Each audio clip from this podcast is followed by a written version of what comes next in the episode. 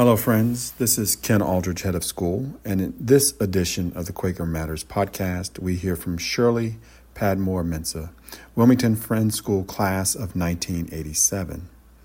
In this episode, Shirley discusses her time as a student here at Friends, her decision to become a lawyer, her love of litigation, and why she decided to transition careers and become a magistrate judge. Enjoy. And I'll never forget um, we were like a few weeks into the semester and she would put the answers to the homework assignment from the night before on the board and she she would put you know here's the book's way of solving these problems. Here's my way. And then one day she did here's the book's way. Here's my way. And here's shirley padmore's way. Um, and it was probably the biggest compliment that i had ever gotten uh, to that point in in terms of my education but it did a couple things. Number one it boosted my you know, it was very affirming in terms of my competence in math, and it made me feel really good about that. But it also, you know, kind of taught me that there's more than one way to approach problem solving. And that's kind of what I do. That's what I did as a lawyer, that's what I do as a judge.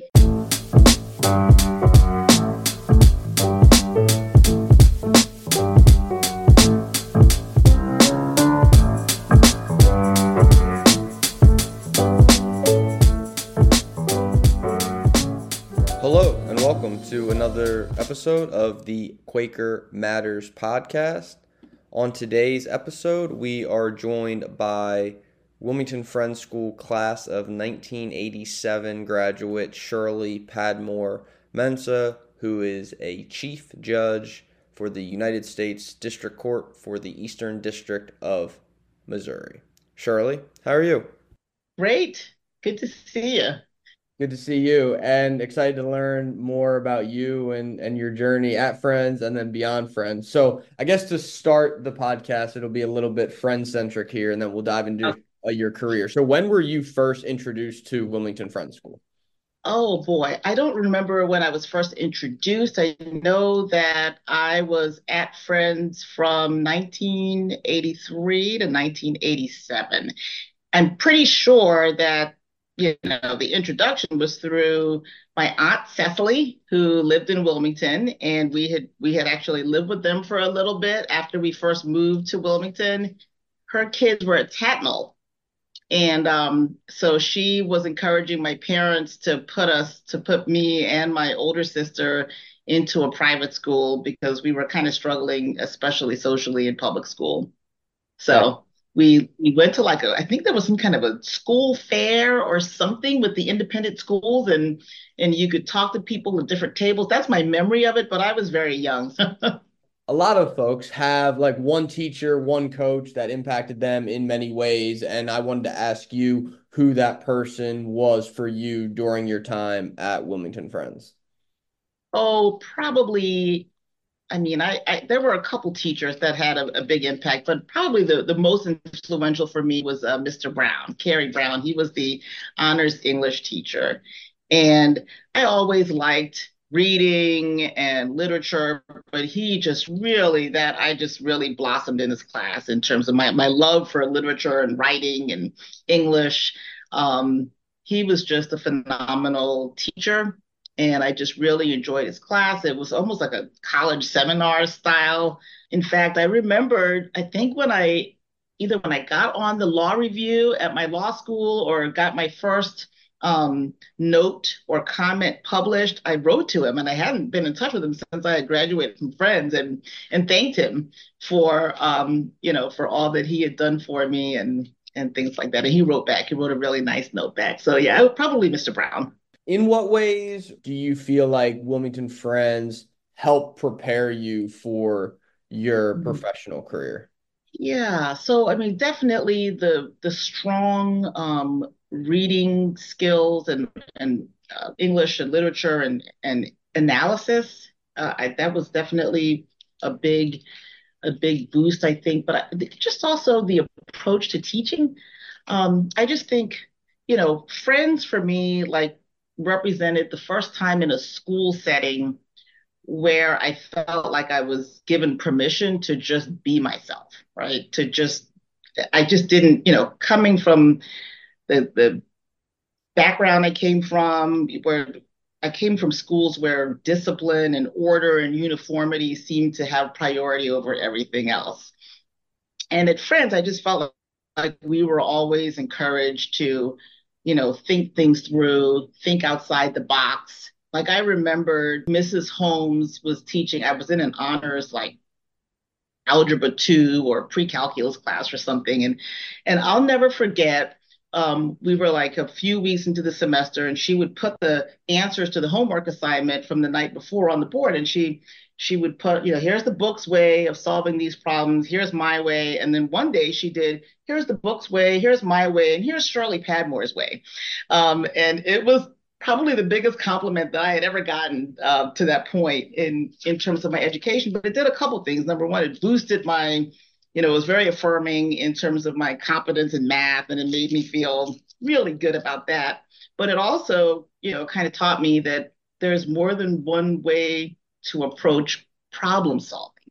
And that's kind of what I do. That's what I did as a lawyer. That's what I do as a judge. Perspective taking, something else that I learned in my time at Friends. I don't know if it was religious studies or we did this religion class. I think it was required but we learned about all these different world religions in school. It wasn't focused on one or the other. So that that perspective taking and and really thinking about an issue from uh, like a, a 360 degree look at something. I think that really laid the foundation um, for really uh, being good at thinking analytically, uh, which is important when you're a lawyer, and especially important when you're a judge, being able to take perspectives and, and come to a decision.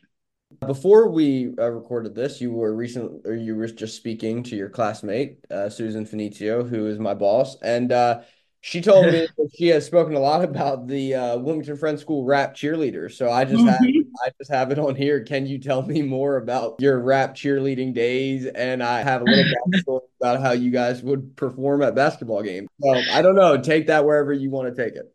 That's right. It, I mean, that goes right to my thing about you know um, feeling like I was allowed to just be who I, I was, you know, just to be to be me. Um, Susan and I started the rap cheerleaders. I don't really remember what prompted it, other than our love for Run DMC and other rap music. Uh, and you know, in the winter, we didn't have a winter a formal winter cheerleading squad. So the the the I don't want to offend anybody. The real cheerleaders, the ones who could do flips and splits, and you know, they were like gymnasts. I was not one of those people, and I knew that I could, I couldn't have been on that cheerleading squad. They were in the fall and in the spring. So in the winter, when there was this sort of quiet time, um, I, we were really surprised at the number of girls who were interested in being rap cheerleaders.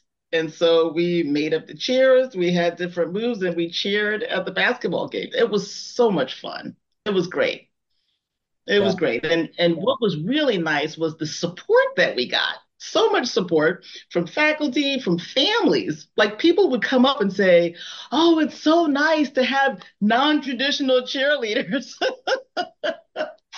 That's awesome. I think I think we might need to bring that back. So uh, that's not here. So I think there's, I, no, there's no longer a, a winter rap cheerleading there, huh? there, is no. I oh. think I, I think that legacy may have ended with the class of '87. So oh no, uh, oh no, yeah. So at, I think we started with um. She and I are gonna have to talk about it. I remember it's tricky. It's tricky to beat this team, to beat this team and win the game. It's tricky. How was it, Suze? Tricky, tricky, tricky. uh, that is that's the best piece of content that I've heard from you.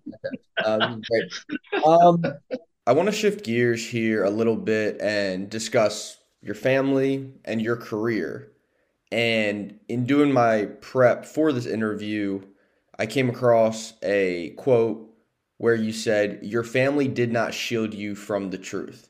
In as much or as little detail as you would like, would you be able to touch upon this particular quote as it relates to you and your family coming to the United States at the age of 10 from Liberia? well, we were in it. We saw the we we saw what was happening. Um, and we had a lot of conversations um, when I was growing up about the things that happened that led to the coup. Um, it's like going all the way back to just the founding of the country. History was very important to my father. Um, the and we spent a lot of time talking about you know, trying to separate out. I don't want to say fact from fiction, but but but there there were a lot of um, narratives out there about what led to the um, the breakup of the country, and so we talked about the indigenous people, the Liber- the indigenous Liberians who had been there, and the extent to which they were excluded from the levers of power in the society. Um, we we looked at we talked about um, the roles that my family played. You know, my we were part of the in group, and you know what what does that mean? And when people look the other way, if they see that there are injustices happening, um, so they didn't. We had a lot of great conversations around the dinner table just about the importance of making sure that everyone in a society uh, feels heard and uh, has has access to uh, justice and fairness.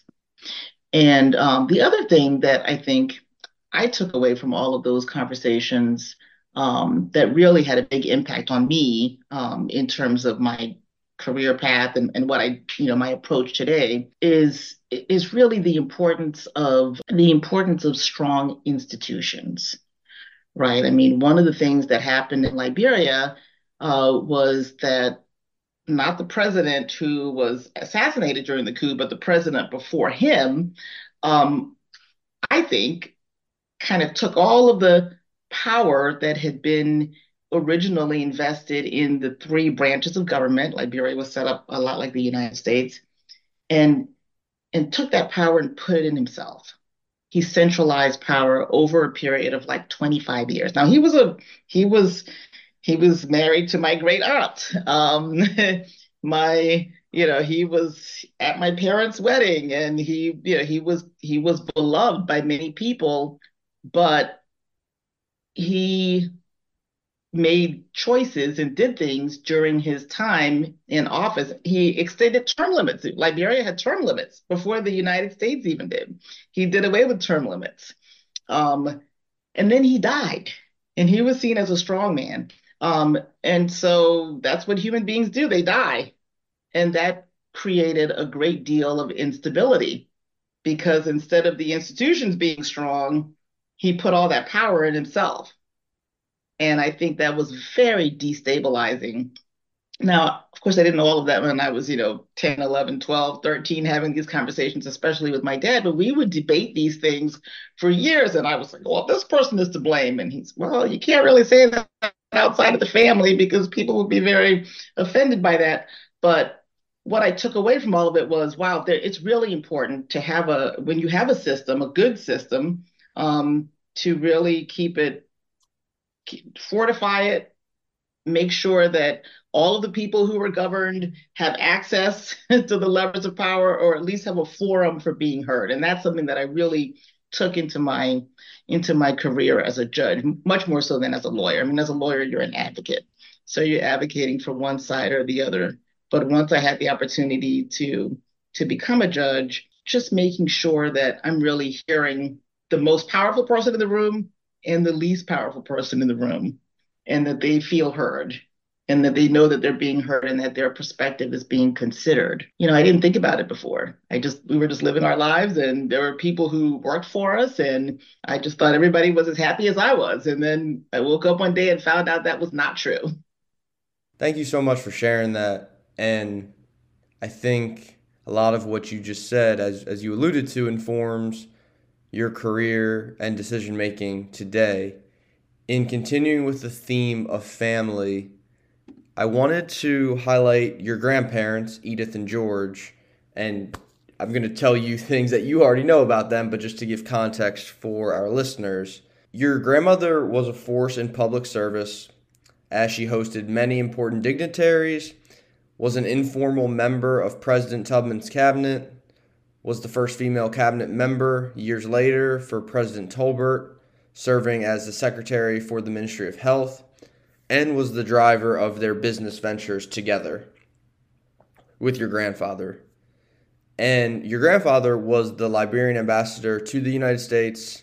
He was present when the United Nations was formed, representing uh, Liberia, and wrote a book titled Memoirs of a Liberian Ambassador. All of that is the setup to ask how special was it getting to live with both of them in Delaware and really learning from them? Oh, it was it was incredibly special. You know, when you're when you're in it, you don't always appreciate it, but looking back, um, it, that was one of the gifts of the uh, of the military coup was that we had these years with my grandparents. They didn't live continuously with us, but they would come and stay for extended periods. Um, and so I I think I learned a history that I otherwise probably would not would not have learned. You know, just watching the two of them interact, I could see number one that they were and probably always had been partners.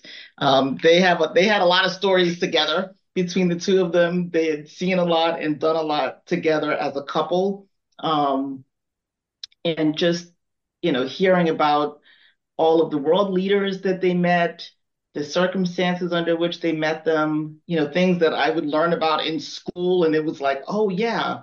Oh i was at the you know and it wasn't it wasn't the united nations. It was league of nations. He like went to the i'm learning about the league of nations and my grandfather was like oh yes i was there as a delegate. I'm like oh my goodness. Like that's amazing right? Here's a firsthand account from somebody who was there.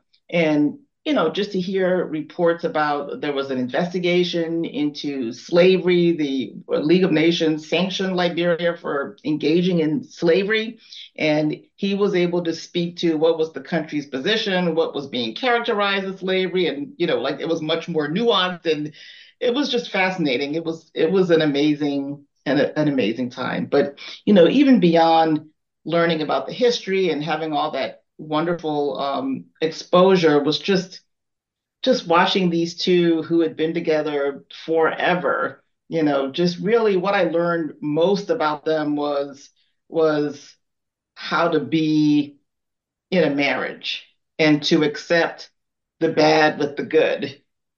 And boy they were a really powerful um, they were a really powerful couple in that way you also mentioned that your father is the reason you became a lawyer and a judge because he constantly told you that you would make a good lawyer. So, it's kind of a two part question, which I'm not supposed to do, but um, I think you can handle it. Uh, did you ever like have the urge to resist this, or was this like the positive affirmation that you felt that you needed?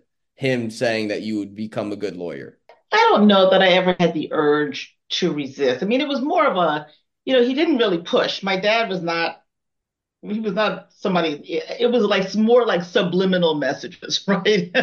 he would say, Oh, you ask a lot of questions.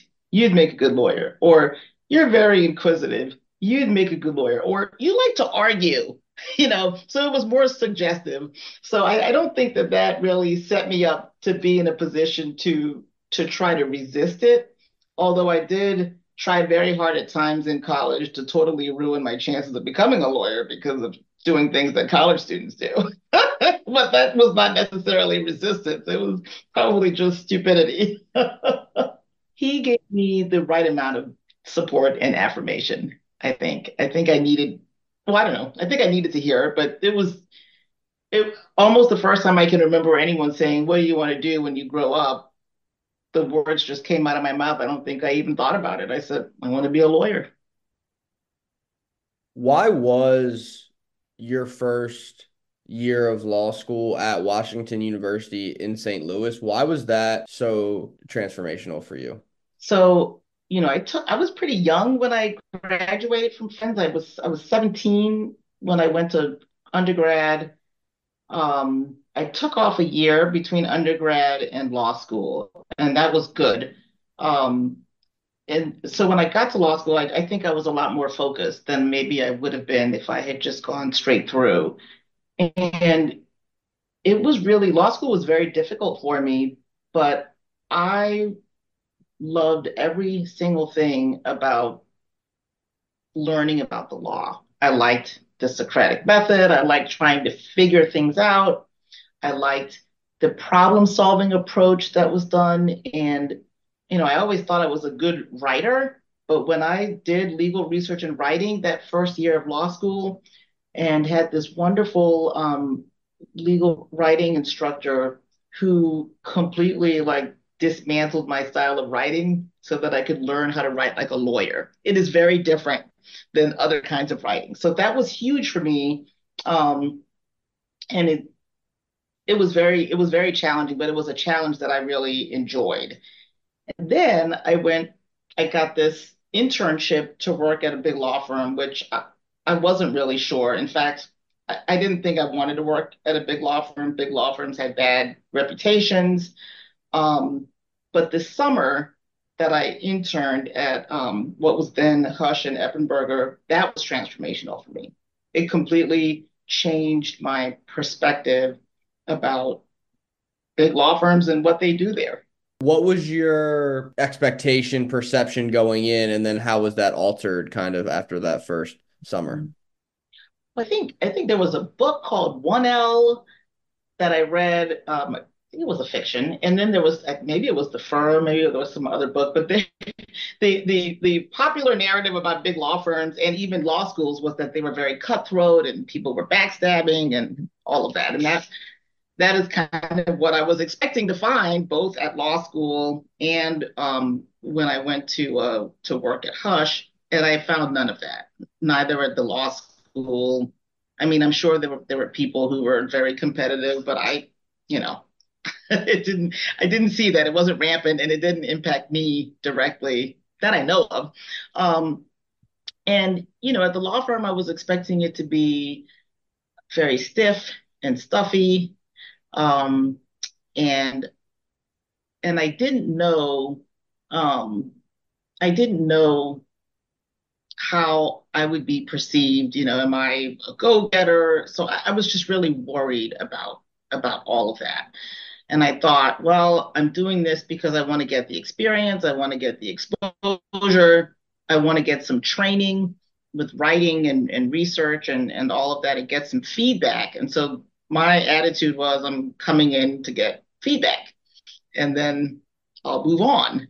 Um, nor did I think that I would stay in St. Louis. So all my family was on the East Coast, and I figured I'll get this experience. I'll make really good money for the summer. They paid extremely well. Um, and and then I'll be done with it. But I got there and um, I found people who were incredibly smart, really, really smart people who could have been stuffy and condescending, but they weren't. Um, I learned so much my first summer about the practice of law, about really having what it took to have strong research and analytical skills. I mean, partners who would like trembling go up to them to ask the question and they look at me and blink and say, Oh, come with me. And we'd go to the library and they would show me their approach step by step by step. You know, how would you tackle this issue? Here's where I would look. Think about this, think about that. It was that was transformational. The the level of mentoring that I received, and I just I was blown away by that. And and um, they were fun. They were smart and funny, and we went on float trips and went to ball games, and of course it's summer program. Now I know that's what they're supposed to do, right? They're supposed to make you think that it's going to be all fun and games, uh, and I bought it hook, line, and sinker. in continuing to do my prep and in that same interview, you are quoted, or you said, I should say, that litigation is my thing. How, why was litigation your thing? That's funny because I I was I was dragged kicking and screaming into litigation. I mean, I knew I wanted to do litigation because what I what I envisioned for myself was that I was going to and I worked very hard on my writing skills. Um, I knew that I was good with the research and the analysis, but I I wanted to focus on improving my writing. So I figured I'm going to be a brief writer. I'll be the person in the background. I don't see myself as the trial lawyer, you know, getting out there. And um, like the spring after I graduated from law school and started at the firm, they sent me off to do this trial, this jury trial. I was like, no, I don't think so. And they're like, no, you you got to do it. You're the you're you're the junior person. You got to go. And it's a small case. We we can't put big you know high billing partners on this. This is a small case, so we need somebody with a low billing rate to handle it. And I was terrified, and I was terrible. Um, I waived the jury, and that was a mistake, apparently. um, I did I did get some money for the client on a counterclaim. They were they were defending the case. Uh, I had a script that I was following like this, but when it was over, I was like, that was great. That was great. And then I think the very next year I had a jury trial um, and just loved it. The interaction with between myself and the jury and telling the client story to people who had no dog in the fight. Like once I understood like a trial, this is a search for the truth. And we want you to understand this is this is how, what we think happened. And here's what the law requires. And you know, once I got it, it was great because it's it's really it's taking the law and bringing it to life to help somebody solve a real problem. And once you understand that, then it's not so scary. After an incredibly successful 17 year law career, you had the opportunity in 2012 to become a magistrate judge. How did this opportunity come to be? Well, you know, it probably goes back to before that. I there was a partner at the firm who himself became a judge, and he had been one of my mentors. And um, at the firm. And after he became a judge, he kind of planted the seed. You know, he said, you know, I think you would make a good judge. You've got the right temperament, right? Some people are advocates and they want you to say, this is the issue, go fight, and you fight. And you know exactly what you're fighting for, and you take a position and you stake it out. Um, and I enjoyed being an advocate, but I really like being a neutral, where my job is to figure out what is the right answer in this dispute. And so I think he saw that in me and kind of planted that seed, and I started thinking about it. Um, I had actually applied unsuccessfully for a state court judge position before this federal magistrate judge position came up. So I think there was like almost 10 years in between. When I applied for the state court position, I learned very quickly how political that particular process was. And that was really hard. I mean, you know, there's still some schmoozing for the federal position, but it's much more of a you fill out an application, you're screened by a panel. If they like you, you're a finalist. In fact, they discourage you from having people call the judges and put in a good word for you. So um, that process was much more i don't know. I like that process better than the uh than the state process. The state process was i, I didn't have the connections the political connection nor did i want to pursue them. So i didn't i didn't pursue any other state openings that came up. And so during that entire almost 10 year period there were no vacancies um, in the federal court. But then the magistrate judges who were there started retiring. And so, like, over a five year period between like 2010 and 2015, almost the whole court has turned over, you know, turned over during that period. So they just, you know, it's a great job. People don't leave. How difficult was it for you to leave your career as a lawyer behind and start this new journey as a magistrate judge? It it was um it was just the right time. You know, it was almost 18 years. Um, like I said, I really enjoyed it. I was worried about being feeling isolated because more than anything, I, I loved the people that I worked with.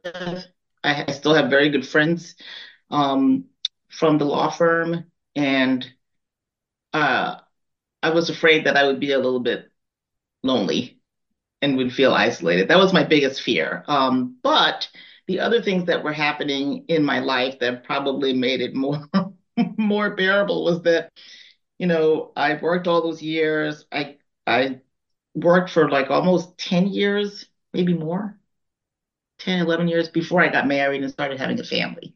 So I had just started having a family, and I hats off to all of the um, young women and men who were there with me and who came after me um, working at a large law firm and raising a family at the same time.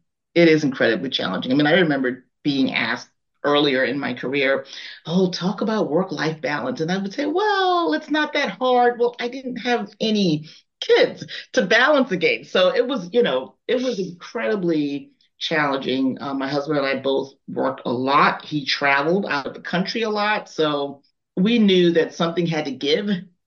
And I did see this as an opportunity for me to have a little bit more time and space, more control over my time, I should say. And that was a huge was a huge factor in my in my decision.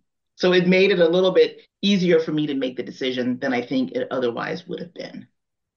What do you enjoy most about your work as a judge? You know, even even in the most challenging um, issues, that just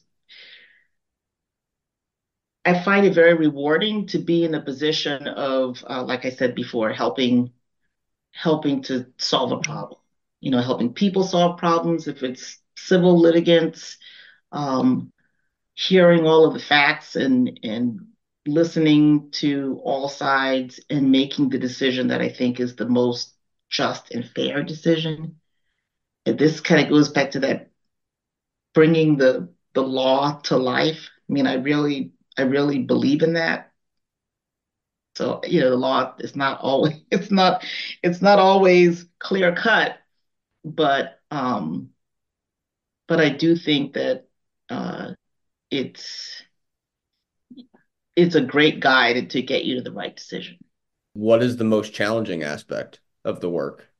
Yeah, there are a lot of limitations. There are a lot of questions, problems, issues that the law can't solve or that you can't really address um, within the confines of the justice system. You know, there are what I see from from my vantage point are huge societal issues that some of those need to be resolved by lawmakers, you know, by policymakers. And that's the most challenging thing. You know, sometimes you see someone, you know, one of the things that that really struck me after I, I got on the bench was how frequently um, I would come into court and hear a situation, in, especially in the criminal cases, and I would, you know, I, I would see victims on both sides of the V. So there's the person who was actually victimized, but many, many times the perpetrator has also been a victim a victim of lots of things, including, you know, not having access to education, not having access to mental health care, having abusive family, whatever. So that's that's been that is those are problems that I can't solve. I see them, but I can't solve them. That's challenging. In in this role and and using kind of that lens of you know you seeing victims on both sides are there ways or or what ways can you as a judge like influence and impact local community, broader community? Are there ways in which that can happen in your role? I mean, I'm limited, right? Because I can't get involved in politics. Um, and so I avoid that, which is not necessarily a bad thing for me. Um, but one of the things that I that I do do, I was asked to uh, another judge um, on our court started a um, it's a sentencing alternative court. We have a bunch of diversion courts. I'm sure you've heard of like drug court and things like that. And so this is a little bit different. It's it's in that vein of a drug court, but it's a way that it's a way that we can be involved. So this court, um, it's like a diversion court, right? So it's someone who uh, is guilty of the crime. They they have a crime that they could be looking at uh, very serious time. So these, you know, federal cases, it could be a drug trafficking case. Some of these people have mandatory minimum sentences of 10 years. And some of these people have never committed a crime before, or they are um, maybe they committed minor crimes and they've never really been in the federal system before, and so they come in and and um, if with the agreement of the U.S. Attorney's Office or the prosecutor who's prosecuting them has to agree. Um, the uh, there's a pretrial services office that supervises folks. These are people who have been charged. They were released on bond while awaiting trial, and then through their attorneys, they apply to be in this court, this program that I'm one of the two judges presiding over, and uh, they plead guilty. If they are accepted into the program, they plead guilty to the crime. And then their sentencing date is deferred for up to two years. And then they undergo intensive supervision during that two year period. If they, and, and so we are administering that supervision. It's a team of people, it's two judges, prosecutors, federal defenders, there's a therapist and we usually use interns from the local um, social work school and from the law school, and they help us connect these people to resources. And one of the things that we're working on is making sure that there's a victim impact aspect of it so that they can be accountable for the crimes that they've committed. And um, if they are successful and they complete the program, like I said, it's it's about two years that they're under supervision then we have a we have a graduation. It's a court proceeding where they are allowed to withdraw their guilty plea, and the government dismisses the charges, and they walk away with no criminal conviction at all. Not only do they not go to prison, but they have no conviction and hopefully a new lease on life. So we've seen people who, you know, we give them tasks, right? So you must get your GED. You must complete this trade school program. You must, you know, get sober. Um, we we tend not to take people with extreme substance abuse disorders because there are specialty courts for that. But some people just they have a whole bunch of debt. They have not been paying their they run up credit card bills. So we help to get we partner them with bankruptcy lawyers and you know, whatever it is that they need help with. Um, and it is probably the most rewarding part of my job is to to see these people who who really turn their lives around. It's great. Wow, that's that's really really incredible. And yeah, that that seems like that would be really really impactful work throughout that 2 year process. Hard pivot here. Couple more questions for you. What's one piece of advice you would give to someone who is looking to pursue a career in law or to become a judge? I would say um, if you are in high school, um, there are many, many roads that can lead to a career in the law don't confine yourself. Um, I mean, I I kind of followed a traditional pre-law curriculum. How the schools were kind of describing it, but you don't have to um, subscribe to any one path, and that's one of the things that I've learned. People come to the law from all manner of profession. Um, what you do need to have, I think, though, is is you need to have strong research and analytical skills, strong writing skills, um, and really the ability to think critically. That's it. And you're going to learn some of that in law school. So, but ask yourself, you know, why do you want to do this? What is your ultimate uh, purpose in doing it? I like really enjoy the law. I like learning about the law and why laws were passed and you know what was the purpose of it who was this intended to help and is this is this problem one that is best answered by this legal principle you know if you're if you're not a if you don't like that then you know don't I can tell people why they shouldn't go to law school. Like, don't go to law school because you want the title. Don't go to law school because you think you're going to make a lot of money. You may not. But, you know, a law degree is just invaluable, even for people who never actually practice law, but learned those important critical thinking skills and then maybe went into business. I have many friends who were JD MBAs who tell me that their law degree is invaluable, not just because they have the degree, but because of the approach to problem solving that a legal uh, training gives you. So I'm all team be a lawyer, think like a lawyer. You don't necessarily have to practice like a lawyer. I mean, you know, I, I took a pay cut to become a judge. Right. and I'm like, this is this is a happy this is a happy thing for me because I'm I'm doing everything about the law that I love, you know, the, the, analysis and learning about the law and applying it and seeing it how it applies to people. And I don't have to worry about any of the business side of it, which you have to do if you're in a law firm. There's still a business aspect to that, obviously. I appreciate you sharing that. Uh, there are two last questions for you. If you just reflect on your career, life in general, what are you most proud of? Well, I I'm I'm proud of being a United States magistrate judge.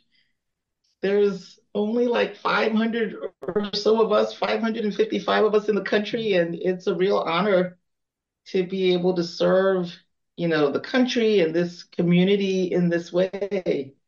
There's I love every aspect of it. Um, yesterday, I had a group of fourth graders in my classroom doing a mock trial um, a mock trial on, on littering. And um, especially for the, the young, you know, the, the, the black and the brown kids to see people of color sitting on the bench and knowing that this is not something that's out of reach, that really meant a lot to me. A lot of the kids came up and they were hugging me.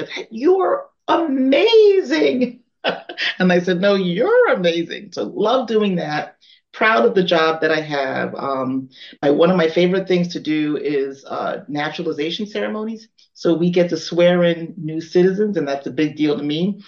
Love, very, very proud. The first time I did it, I, I think I was in tears because I, uh, when I told them after I swore them in, that I also was a naturalized citizen, like just the faces of the people and their family members, and they were clapping, and so many people came up and thanked me for that. Um, hugely proud of that, and um, I'm I'm really proud of of my family.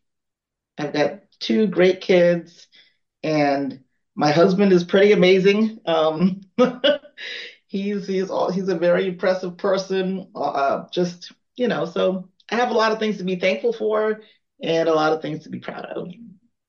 My last question for you, and while you have answered this in some ways throughout the podcast, the direct question is what is your why?